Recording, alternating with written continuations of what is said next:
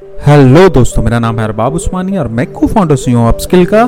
और आज हम लोग बात करने वाले हैं जिस टॉपिक के बारे में, वो टॉपिक है कि प्रॉब्लम सॉल्विंग अप्रोच राइट तो जो प्रॉब्लम सॉल्विंग अप्रोच होता है, वो क्या होता है? किसी भी प्रॉब्लम को हम लोग कैसे देखते हैं?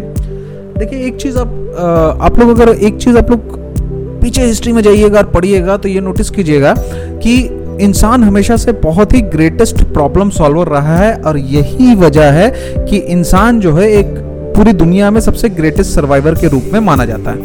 राइट नाउ इंसान के पास में कोई भी प्रॉब्लम आता है तो इंस्टेड ऑफ़ वो सर पकड़ने की जगह पे उसका सॉल्यूशन सोचने लगता है। तो आजकल जो आप लोग सर पकड़ के बैठ जाते हैं, ये कैसे होगा भैया, वो कैसे होगा, ये इंसान की फितरत नहीं है। इंसान की फितरत है सॉल्यूशन ढूंढना।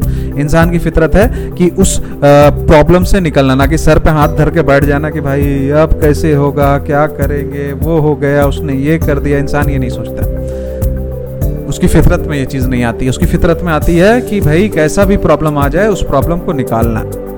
राइट यही रीज़न है कि जितने भी आप धार्मिक ग्रंथ पढ़ लो, जितने भी आप किसी भी धर्म के पढ़ लो, आप हिंदुज़म के पढ़ लो, इस्लाम के पढ़ लो या क्रिश्चियनिटी के पढ़ लो, किसी के पढ़ लो, वहाँ पे देखोगे कि गॉड से ही भगवान से ही, या तो भगवान का रूप में ही इंसान को बनाया गया है, या इंसान से ही भगवान का रूप आया है। राइट तो ये चीज़ आप नोटिस करना।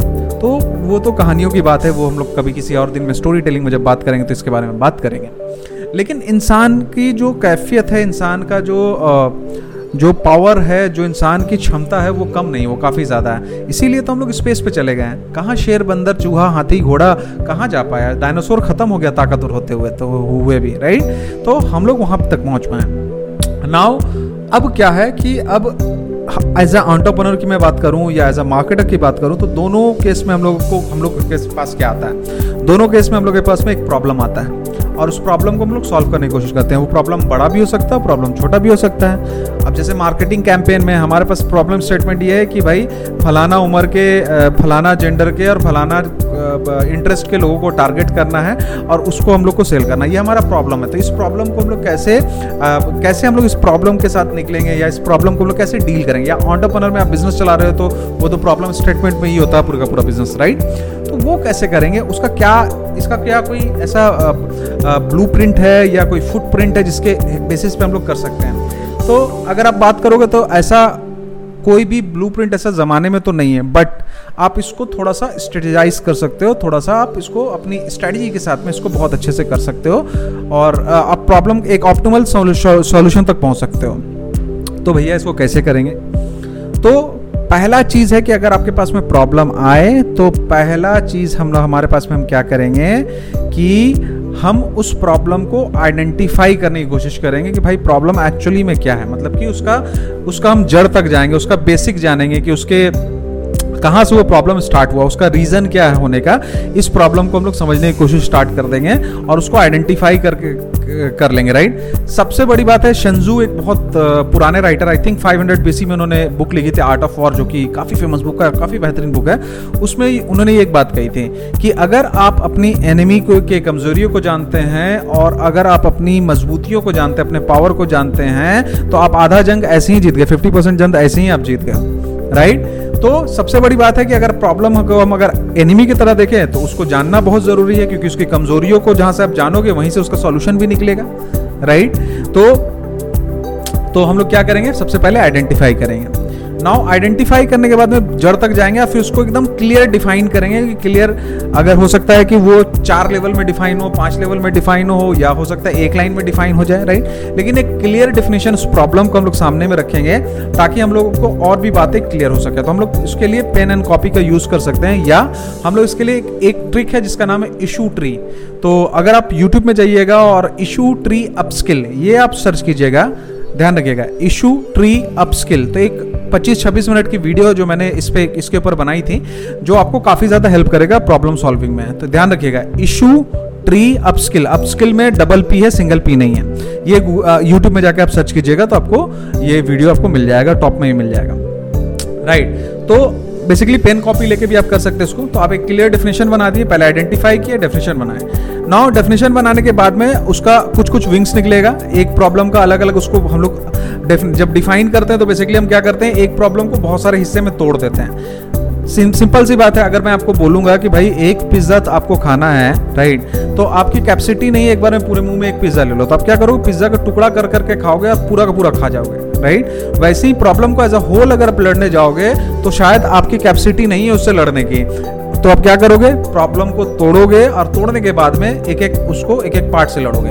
तो पूरा का पूरा वॉर के जगह पे छोटा छोटा बैटल लड़ना है और छोटे छोटे बैटल में किसी में आपको डिफीट होगा, किसी में आपको विन होगा। ओवरऑल आपको विन मिलना चाहिए। ठीक है? जैसे वॉर में होता है। नाउ आपने अब समझ लिया कि डिफाइन कर लिया है, आपको प्रॉब्लम स्टेटमेंट थोड़ा सा समझ आ सरफेस लेवल में समझ में आ गया। अब आप करो, क्या करोगे? इसके बारे में और रिसर्च करोगे और खोजोगे कि भाई किसी के पास सिमिलर प्रॉब्लम है कि नहीं? अगर सिमिलर प्रॉब्लम है और उन्होंने क्या किया सॉल्व करने के लिए तो आपको बहुत काम हो जाएगा आसानी आसानी हो जाएगा राइट और अगर नहीं है तो आपको डीप रिसर्च करना पड़ेगा कि इसका ऑप्टिमल सोल्यूशन आपको अपने कॉमन सेंस से या उस इंडस्ट्री के एक्सपर्ट से पूछ के कि क्या कर सकते हैं बैठ के ब्रेन स्टॉमिंग से टीम वर्क के, के साथ में आपको एक ऑप्टिमल सोल्यूशन आप क्या करोगे? एक डेटा पॉइंट पॉइंट के साथ में निकालोगे।